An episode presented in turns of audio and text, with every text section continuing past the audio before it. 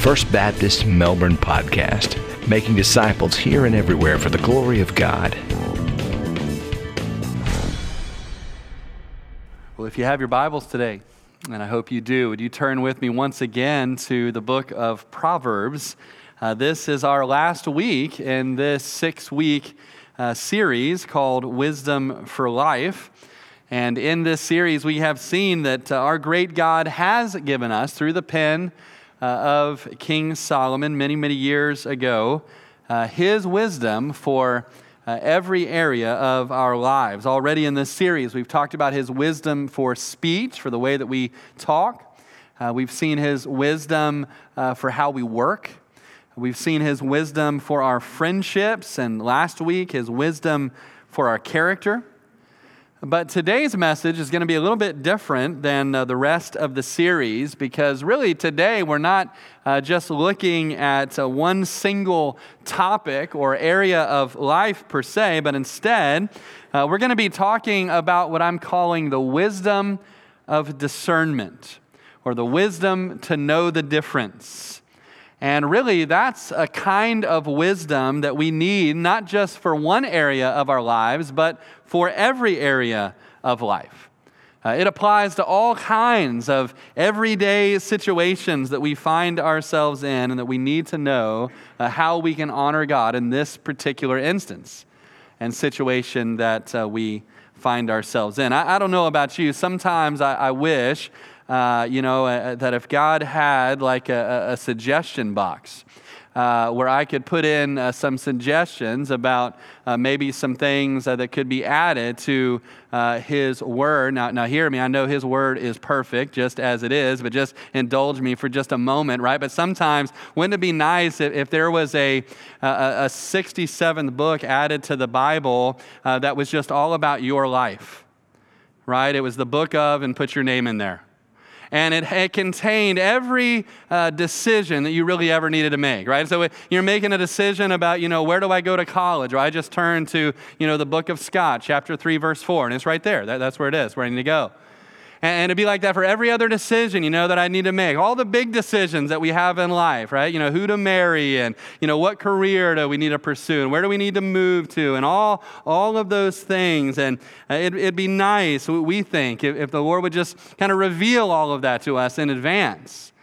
And yet God, in his wisdom, did not choose to give us his wisdom in that way, with that level of specificity. That's just not how he has chosen to do things. But what he has given us in his word, and he tells us in his word that through the word and through his son and by his Holy Spirit who indwells us as believers, that he has given us everything that we need for life and godliness. And we're going to talk more about this, but he wants us to walk with him day by day by day. That's how he wants to reveal his wisdom to us. He wants to reveal it to us individually and collectively, and he wants to reveal it to us personally as we walk with him throughout our lives. Now, we're going to look at a lot of scriptures today, mostly in the book of Proverbs. Our main scripture is Proverbs 26, verses 4 and 5. And so if you turn there in your copy of God's Word, if not, it'll be on the screens in just a moment. But we're going to look at two verses that are sometimes pointed out by skeptics as an example of a contradiction in the Bible. Now, they aren't actually contradictory. They're meant to go together. There's a reason why they were written down one after the next, because they weren't meant to be read separately. They were meant to be read at the same time. But you can see why people sometimes are confused by how these two verses go together. And you'll see that when we read them. Proverbs 26, verses 4 and 5, King Solomon says, "Do not answer a fool according to his folly, lest you also be like him." Next verse. "Answer a fool according to his folly, lest he be wise in his own eyes." As we jump into this passage and this idea of discernment, I want us to see three truths about the wisdom of discernment in God's word. And the first truth is this: we need the wisdom of discernment every day of our lives. As I said earlier, we need discernment in all kinds of situations that we will face in our lives. Now, this specific situation that this passage is addressing is how do we handle it when we're having a conversation with someone who is foolish. And the first verse says, when you are talking to a fool, sometimes you shouldn't answer him. Look at verse 4 again. It says, do not answer a fool according to his folly, lest you also be like him. So again, the situation that we're dealing with here, someone who the Bible refers to as a fool. Now, we're not supposed to go around calling people fools. The Lord Jesus was pretty clear about that. But the word fool does show up an awful lot in the book of Proverbs. And biblically speaking, a fool is someone who has no fear of the Lord in their heart. A fool is someone who rejects the counsel of God's word, who does not want to live according to God's word. A fool is someone who delights and is proud of living a sinful lifestyle, rejects all wise counsel. And here, this foolish person is doing something foolish, or more likely saying something foolish to you. And you have to decide how or if you're going to respond to them. And the counsel in verse 4 is that sometimes we should not respond to them at all. That sometimes we should not even make a reply or even try to correct them. And the end of verse 4 tells us why. It tells us what the danger is, lest you also be like him. You know, sometimes we get caught up in arguing with a foolish person, and, you know, we're not going to change their mind in the slightest because that concrete is already pretty dry. And they are set in their foolish ways of thinking. And all that ends up happening in that conversation is we end up sinking down to their level. And we end up acting and speaking just about as foolishly as they do. That's why sometimes it's better, the Word of God says, to not reply at all. You know, when I see people getting caught up in this, most often today, it happens on social media. And somebody will post something that is really, really dumb. That happens quite a bit. And somebody else who knows more about that topic will reply and try to enlighten that person and kind of straighten that person out. And then they'll reply again, and then they reply again. And then over time, this conversation kind of divulges. And it divulges in the plain view of everyone else to see on social media. Nothing good comes from it. There's really nothing productive that happens. It doesn't have a whole lot of light. It just has an awful lot of heat. And the truth is, you do not have to reply to every comment that someone makes to you. You don't have to reply to every email. You don't have to reply to every tweet. You don't have to reply to every post. And sometimes the wisest thing to do is to use that beautiful key that we all have on our keyboard, which is the delete button. And sometimes when you receive a foolish letter, the best place for that letter is in that special file that you keep under your desk, the trash can. And you place it there and you move on. Because no godly purpose will be served by you responding to the person and to their foolishness. But that is not always the case. Verse 5 tells us that sometimes you should answer him. Look at verse 5 again. Answer a fool according to his folly, lest he be wise in his own eyes.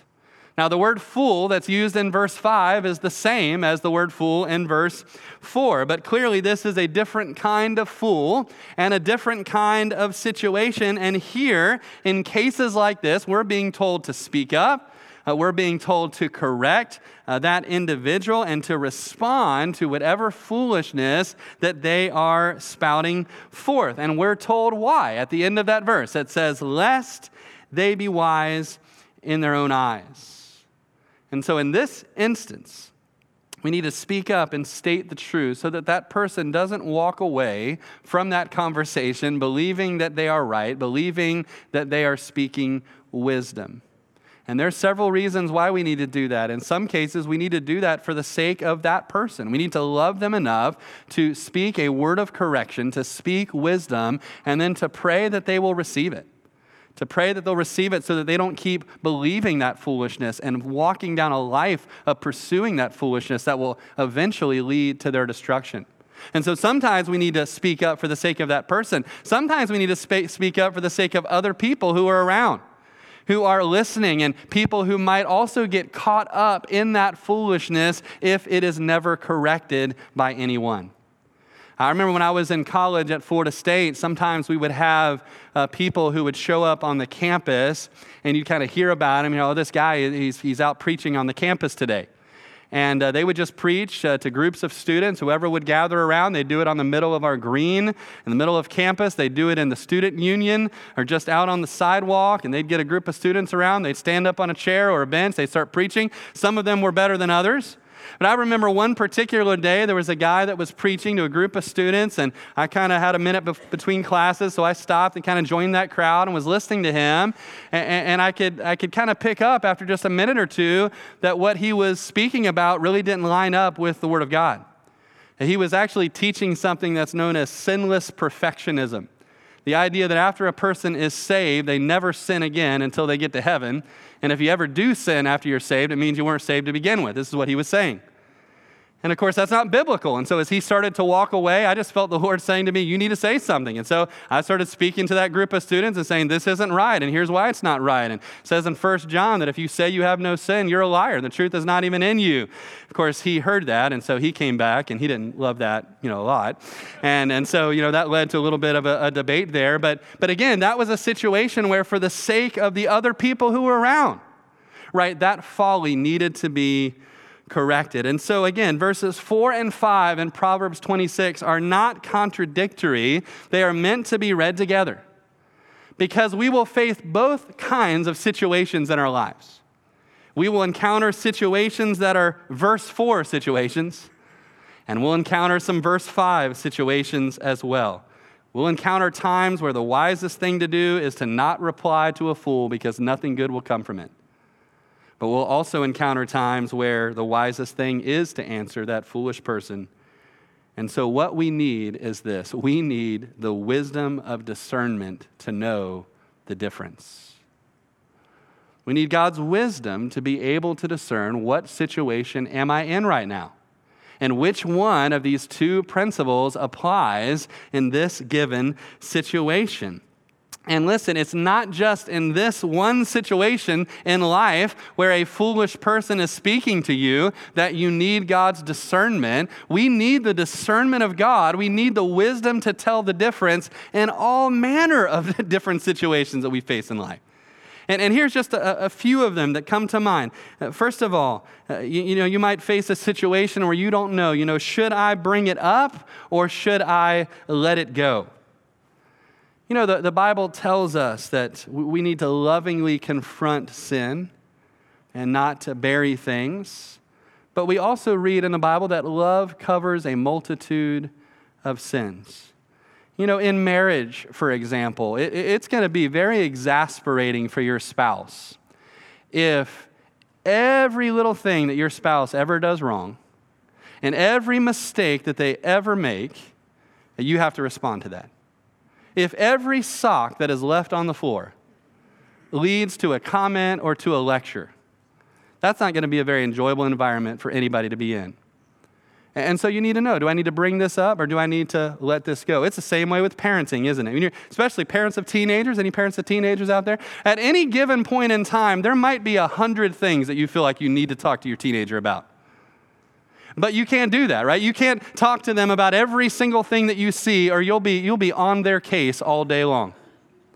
And so you have to have the wisdom to know, what are situations right now that God wants me to address, and what are some situations that God wants me to just give some space for His Holy Spirit to work in the heart of my son and the heart of my daughter. Now, that's a difficult thing, and it's something that requires discernment, the wisdom to know the difference. Here's another area. Maybe you're trying to help somebody out and you need wisdom to know, am I really helping them or am I enabling them?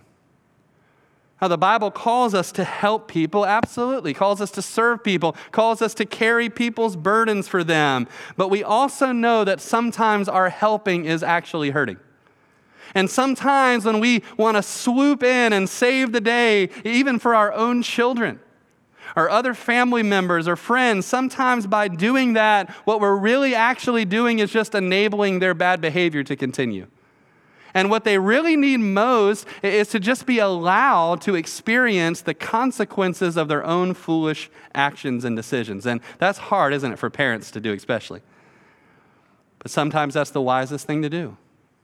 And sometimes it's through learning the hard way, that the Lord's going to bring them back to the truth and the wisdom of his word. Here's one more example. It's something that we encounter when we're witnessing. You know, sometimes we wonder, am I pleading for souls or am I casting pearls before swine? Well, we know that the Bible tells us to share about the Lord, to share persistently, to plead with others as ambassadors of Christ, to plead with them that they would be reconciled to God. But Jesus also told us, did he not, that we should not cast our pearls before swine. And you know, there's no greater pearl than the gospel of Jesus Christ. And sometimes you've been engaging and talking with someone over a long period of time, and you know that right now they have no interest in the gospel. In fact, right now, every time you share the gospel, they simply mock the gospel, and they're trampling it underneath their feet. And so in moments like that, sometimes we need to pray and say, God, is this a moment where you want me to continue boldly, persistently sharing? Or is this a time where you want me to stop for just a minute? You want me to pray? You want me to give time for your spirit to work on this person's heart so that there's maybe a change and there's an opening where I can present the gospel at a different time. We need wisdom to know what kind of situation that we are in. Every day in these areas that we just talked about and in thousands of others, we need discernment. We need the wisdom to know the difference. We need it in the everyday issues of life, but number two, we also need the wisdom of discernment in the big decisions that we all have to make in our lives.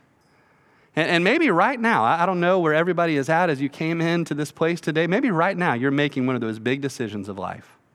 A decision about a job, maybe about a big move, maybe a decision about a college to attend or a major to pursue. Maybe it's a decision about finances, a decision about a house or a relationship or some other choice that you need to make that you know is going to have big ripple effects in your life for many years to come. We need God's wisdom in moments like that, but where do we find it? What does Proverbs have to say? What does the Bible have to say about that? Well, it's a big topic. Well, let me give you three places to check. Three places to check if you're facing a big decision and you want to make a wise, discerning decision. First of all, we need to check the word. We need to check the word. Proverbs talks early and often about how much we need to listen to God's wisdom, how we need to seek after it. It tells us that we're going to find God's wisdom in God's word, which comes from God's mouth. Here in Proverbs 2, listen to these words, so that you incline your ear to wisdom and apply your heart to understanding. Yes, if you cry out for discernment and lift up your voice for understanding, if you seek for her as silver and search for her as for hidden treasures, then you will understand the fear of the Lord and find the knowledge of God. Listen, for the Lord gives wisdom. From his mouth comes knowledge and understanding. He stores up sound wisdom for the upright. He is a shield to those who walk uprightly. He guards the paths of justice and preserves the way of his saints. Then you will understand righteousness and justice, equity, and every good path. So if we want to understand every good path that we should be walking in life, we've got to be searching for God's wisdom. We have to be finding it in God's word, where we find the record of what God has already spoken. I love this verse in Proverbs 10:14 also, where Solomon says this. He says, wise people store up knowledge, but the mouth of the foolish is near destruction. Wise people store up knowledge. They store up the word of God. I don't know how many of you have seen this particular show. I actually don't even know if it's still on anymore, but how many of y'all have seen that show Hoarders at some point in the past? That's a very, very interesting show where they go in and they show you, these people's lives and even these people's houses who are hoarders. And it's a compulsive thing, right? Where they just keep adding more and more junk and stuff to their home. And in some cases, it's so bad, you open the door, there's literally only like a little 1 foot path, to get to their recliner. And then there's a 1 foot path to get from there to like the bathroom and the refrigerator. Every other square inch of the house from the floor to the ceiling is packed with stuff. And they're trying to help these folks. And so they'll talk to them about, hey, can we get rid of this? Or like this one thing over here. And they're like very hard, very difficult for them to get rid of anything. And what they normally say is, I can't get rid of that because I just don't know when I'm going to need it.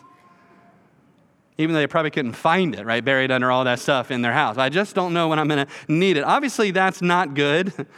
We don't want to be hoarders when it comes to having a lot of junk in our houses, but listen, when it comes to God's word, we want to be hoarders about that.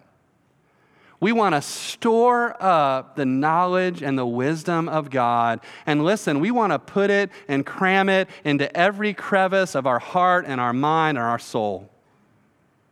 And we want to put it there for the same reason that the hoarder keeps all of their stuff, because you never know when you're going to need it. You never know when that verse that you memorized as a child, you never know when that chapter that you read in your quiet time last week, you never know when that sermon you listened to or that Bible study you went to is going to be precisely the little piece of wisdom that you're going to need for that situation that's right around the corner. Proverbs says, wise people store up God's knowledge in their hearts. One more thing to mention when it comes to checking God's word about a decision. We need to remember always what Jesus said about the Bible.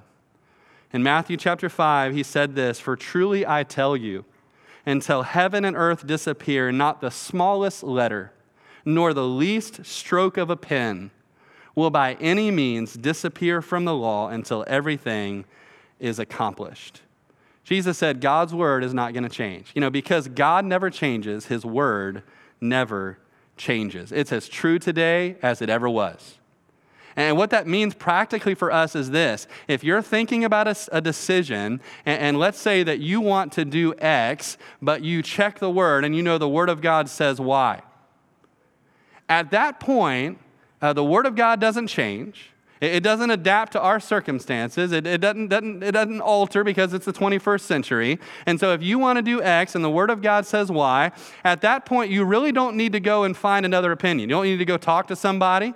You don't need to go try to find a friend that maybe is going to help you feel better about the decision you're about to make. You don't even need to pray about it because God has already told you in his word what he believes about that situation. So here's a good way to remember that. If what you're thinking about doing doesn't line up with Scripture, listen, it's not a wisdom question anymore. It's just an obedience question. Well, we don't need to sound super spiritual. God, would you show me your wisdom on what I need to do? He's already shown you his wisdom. He's already told you what to do in that situation. And now it's just a question, are we going to obey his word or are we not? And so that's the first thing. We need to check the word of God. But maybe the decision that you're weighing right now is not one where there's a chapter and verse that tells you that one of the options you're considering is sinful or is wrong. It's just a decision where you really need wisdom to know which path to take and what you need to do. Another place you can check, another place the Bible tells you to check and tells me to check is this. We need to check with godly counselors. And the book of Proverbs talks an awful lot about the value and the blessing of finding godly counsel and listening to it and following it. Proverbs 20:18 says, plans are established by counsel. Proverbs 12:15 says, the way of a fool is right in his own eyes, but he who heeds counsel is wise. And then King Solomon, who is the wisest person who ever lived except for the Lord Jesus, told us that it's good not just to have one wise counselor, it's good to have a whole multitude of wise counselors. And he says something similar to this several times in the book of Proverbs. Without counsel, plans go awry, but in the multitude of counselors, they are established. So if we want to make wise and godly decisions, then we need to seek counsel from godly people that we know, and we need to go to them and we need to hear their counsel. We don't want to be like those that Proverbs 18:1 talks about, those who isolate themselves and make all their decisions in a vacuum without reference to anybody else. Proverbs 18:1 says, "A man who isolates himself seeks his own desire. He rages against all wise judgment." I've noticed that when a believer makes sometimes a really, really unwise decision, and you're talking to them about it, and sometimes I'll ask, like, did you seek any godly counsel, before you made this decision? And they'll say, well, no, I really didn't. And if you continue to ask some more questions after that, what you end up kind of finding out is that they didn't ask any counsel, and they didn't ask any counsel on purpose. Because I think sometimes as believers, right, we know deep down in our spirit that what we're about to do is really, really dumb. And we know that if we go, especially if we go to the godly people who are in our lives, who know the Word of God, that if we go to them, we know already what they're going to say. And so we don't go to them on purpose. We isolate ourselves and we just say, you know what, I'm not going to talk to them. I don't need to talk to anybody about this. I've got this. And so we just make the decision that we think makes the most sense when we know, if I ask any one of those 5 people, they'd all tell me this is dumb. But we don't do it on purpose. And as we're reading here in the Word of God, that in and of itself is not wise. God has put godly people in our lives for such a time as that. For that moment when you need to go to them and you need to ask them and you need to listen to them. Now again, what we're talking about is going and getting godly counsel. We're not talking about just going and getting any counsel that we can find. Right? We're not talking about just going to friends who don't know the Lord, who don't really value His Word, and just finding out what they have to say about something, because ultimately that's going to be ungodly counsel, which is really what we don't need to be listening to. Psalm 1 tells us, "Blessed is the man who does not walk in the counsel of the ungodly." But sometimes we do that, don't we? Even as believers, sometimes we choose to listen to ungodly counsel instead of godly counsel. And we end up paying the price for that in our lives. That exact thing happened to the very person more than any other that the book of Proverbs was written to. The book of Proverbs was mainly written by King Solomon, and his main audience was his own son, the royal son, King Rehoboam. And after King Solomon died, Rehoboam took the throne. And the first thing that we read about Rehoboam is that the people of Israel came to him and they said, Rehoboam, your dad, he was pretty good and all. He did some nice stuff, built us a nice temple, but he was really, really hard on us.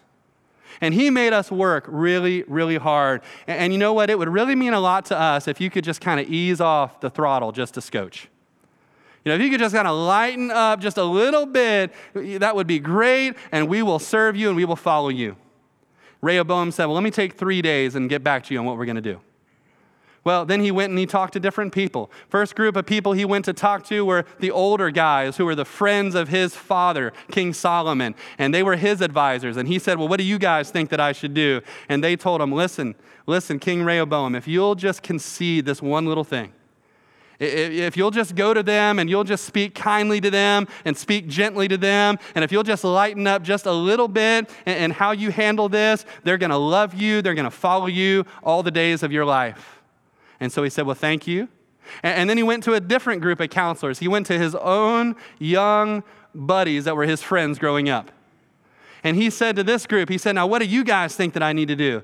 And they said, you know what, you need to drop the hammer.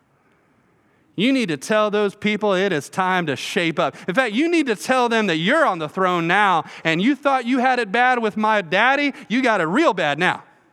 I'm going to make it 10 times worse than it was when he was on the throne. And King Rehoboam didn't listen to those older, wiser counselors. Instead, he listened to his stupid friends. And 3 days later, he stood in front of the people of Israel and he said, you think you had it bad with my dad? Buckle up for what's about to happen. And that day, 10 of the tribes of Israel walked away And literally, the kingdom of Israel was broken into two because one man listened to bad counsel. And you know what? The same thing can happen in our lives. Our lives can be torn apart because we choose to listen to ungodly counsel instead of godly counsel. Make sure that the people that you go to in times like that are people who know the Word of God and are going to tell you what you need to hear, even if it isn't what you want to hear. So we need to check with the Word. We need to check with godly counselors. And then number three, of course, it almost goes without saying, we need to check with the Lord. I wish we had time because there's so many stories in the Old Testament about times when God's people checked with the Lord. The language that you read in the Old Testament is they inquired of the Lord. And when they had inquired of the Lord spoke to them and the Lord directed them. But then there was other times that you read about in the Old Testament where they did not inquire of the Lord and they just did whatever they thought made sense. You know, we do that sometimes, don't we? And we don't inquire of Him. We don't ask Him. We don't go to Him. We just do what makes sense to us and we end up with the consequences of that. You know, one of the most famous passages in the book of Proverbs, it speaks to this. It's a passage I remember learning when I was young. It's a passage that we've taught to our boys.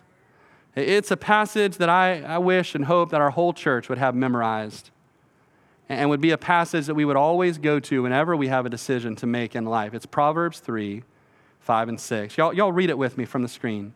It says, "Trust in the Lord with all your heart and lean not on your own understanding. In all your ways, acknowledge Him, and He shall direct your paths." You know, that word trust there is a Hebrew word that was also used to describe the way an older king would lean on the arm of his advisors. They would lean on their shoulder. And you know, in the same way, we're being called to lean on the Lord. To rest on Him, to depend on Him, to trust in Him. And what a freeing principle this is. Right? What a promise this is. All we have to think about, well, we just need to trust in the Lord. We need to not lean on our own understanding. We need to lean on Him and trust in Him. And when we do that, He says, "I will direct your paths. I will lead you in my steps." You know, when you just strip everything else away, it just gets really simple, doesn't it? We just need to trust and lean on the Lord. And everything else will take care of itself. Proverbs 16:3 also tells us, "Commit your work to the Lord, and your plans will be established." You know, sometimes we get all worked up and anxious when we're trying to make a big decision. I know I do sometimes. Sometimes I can see three sides of a two-sided problem. You ever like that? And you can just think about it, you mull it over in your mind, and you just get all worked up, you get all anxious about it, trying to make a decision. Well, Paul said something about that. He said when we take that to the Lord in prayer, not only is He going to direct our paths, but He's also going to fill us with His peace.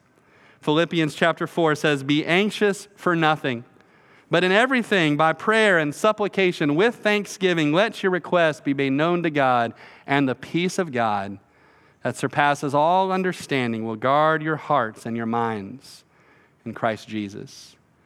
I love this passage also in Isaiah. It's a picture of us walking down the road of life and how the Lord's voice will guide us and lead us on the right path. It says, "Your ears shall hear a word behind you saying, 'This is the way, walk in it.' Whenever you turn to the right hand or whenever you turn to the left." You know, we've seen how we all need the wisdom of discernment. We need it for those big decisions of life, and we need it every day, even for the little decisions and conversations that we have in life. But the question is, how do we get more of it? We need it, but where do we find it? How do we grow in it and grow wiser as the years go by? And, you know, that's not an automatic thing, by the way. It isn't an automatic thing that as you get older, you get wiser. You know, we can just get older. So how do we get wiser as we go along through our years? Here's truth number three that we cannot miss today as we wrap up this series in Proverbs. We grow in the wisdom of discernment by walking with the one who is wisdom. One of the main truths that I hope we all take away from this series in Proverbs is that Jesus Christ is the wisdom of God. He's the only one who ever lived a truly wise life in every situation. He always walked in God's wisdom.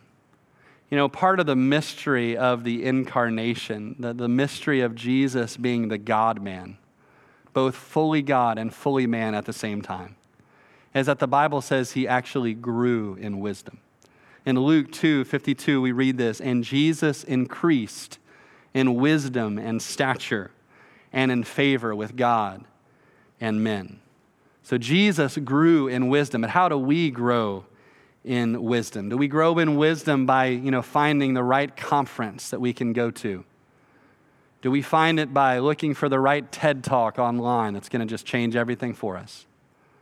Do we find that wisdom that we need for life by finding the special book on the bookshelf at Barnes & Noble or on Amazon? Do we find it by finding some guru at the top of the Himalayan mountains whose words are like the drippings of gold that come down to us? Is that how we grow wiser? Now those things can help. Conferences, books, and mentors can help. We can find some wisdom there, but ultimately we grow in wisdom by walking with Jesus, who perfectly walked in wisdom every day of his earthly life. Even thinking about where we started today, Proverbs 26:4-5, the situation of encountering someone who's saying something foolish. When do we speak? When do we not speak? Jesus modeled that perfectly also in his earthly life. There were times where he understood it was a time to speak, and there were times that he understood it was time to be silent. In Matthew 15, for example, the Pharisees were upset with Jesus about his disciples not washing their hands just right and the way that their man-made ceremonial rules determined. And Jesus rebuked them. Jesus answered a fool according to their folly, and he told them, first of all, the things that you're talking about are made up. They're not even in the Word of God. But secondly, you are violating things that actually are in the Word of God. You're violating God's law. He even rebuked his own disciple. You remember Matthew 16, that time when he rebuked Peter so sternly and directly. This is what we read. From that time, Jesus began to show to his disciples that he must go to Jerusalem and suffer many things from the elders and chief priests and scribes and be killed and be raised the third day. And then Peter took him aside and began to rebuke him. Wow. He rebuked the Lord, saying, "Far be it from you, Lord, this shall not happen to you." In other words, you're not going to die. You need to stop saying that. And then look at what Jesus did. He turned and said to Peter, "Get behind me, Satan. You are an offense to me, for you are not mindful of the things of God, but of the things of men." Jesus knew when he needed to rebuke, when he needed to correct foolishness, whether it was coming from the lips of the Pharisees or from the lips of his own disciple. But Jesus also knew those times when he needed to keep silent, just like he did the night before he went to the cross. Mark 15, the chief priest accused him of many things, but he answered nothing. Then Pilate asked him again, saying, "Do you answer nothing? See how many things they testify against you." But Jesus still answered nothing, so that Pilate marveled. In that instance, Jesus did not answer a fool according to his folly. He stayed silent. And like a sheep that was led to the slaughter, he did not open his mouth. But he silently went to the cross and gave his life for you and for me. Friend, I hope and I believe that we all want to be wise, that we all want to know God's wisdom for our lives. But here is the truth. You can't know God's wisdom for your life if you aren't spending your life walking with the one who is God's wisdom. And friend, right now, are you walking with Jesus? Do you know him? Have you ever come to that place in your life where you've fully surrendered your life to the Lord, where you've invited him to come and to be your Savior and your Lord? If you haven't, you can do that today and begin that relationship of walking with Christ. Maybe you already are a child of God. You already have invited the Lord Jesus into your life. But right now, are you walking closely with him? Are you trying to learn from him every day the wisdom that he wants to teach you and show you? He invites us to do that. If we're broken, if we're tired from trying to do things in our own wisdom for far too long, Jesus invites us. Matthew 11, he says, "Come to me, all you who labor and are heavy laden, and I will give you rest. Listen to these words. Take my yoke upon you and learn from me. For I am gentle and lowly in heart, and you will find rest for your souls. For my yoke is easy and my burden is light. We've seen this last proverb earlier in our series, but I think it's a good one just to end this series on this morning. It says, he who walks with wise men will be wise. I know we normally read that and we think about other wise people that we need to surround ourselves with, and certainly that's true. But if you think about it, church, there has never been a wiser man than the God-man, the Lord Jesus Christ. And so if we want to be wise, we need to walk with the wisest man who ever lived. Jesus is the wisdom of God. And when we walk closely with him, we will grow wiser day by day by day. Let's pray together. Oh, Father, we praise you today and we thank you that you have not left us alone. You have not left us without your wisdom, without your knowledge. But Father, you have given us your wisdom in your word and through your Son, Jesus Christ, and by your Spirit. And so, Father, even this week, help us to walk with Jesus. Help us to grow in wisdom as he did. Or that we might grow wiser day by day as we listen and learn from you. And Father, I pray for anyone in this room who has not yet surrendered their life to Jesus, that today they would. They would come to the one who loves them, the one who died for them, for all of us at the cross, and who rose again on the third day, that we could have life, both now and forever. Father, stir in our hearts now. Help us to walk with the wise, with you, that we might grow wise. We ask it in Jesus' name. Amen. Amen. Church, let's stand together as we worship the Lord. And if you're here and you need to receive that gift of salvation that comes through Christ, the wisdom of God, you can come right now, leave your seat and come and speak with me or one of the other pastors here. And maybe you need to come and get counsel about a situation in your life. You can come and pray with one of our pastors as well right now as we sing and worship together.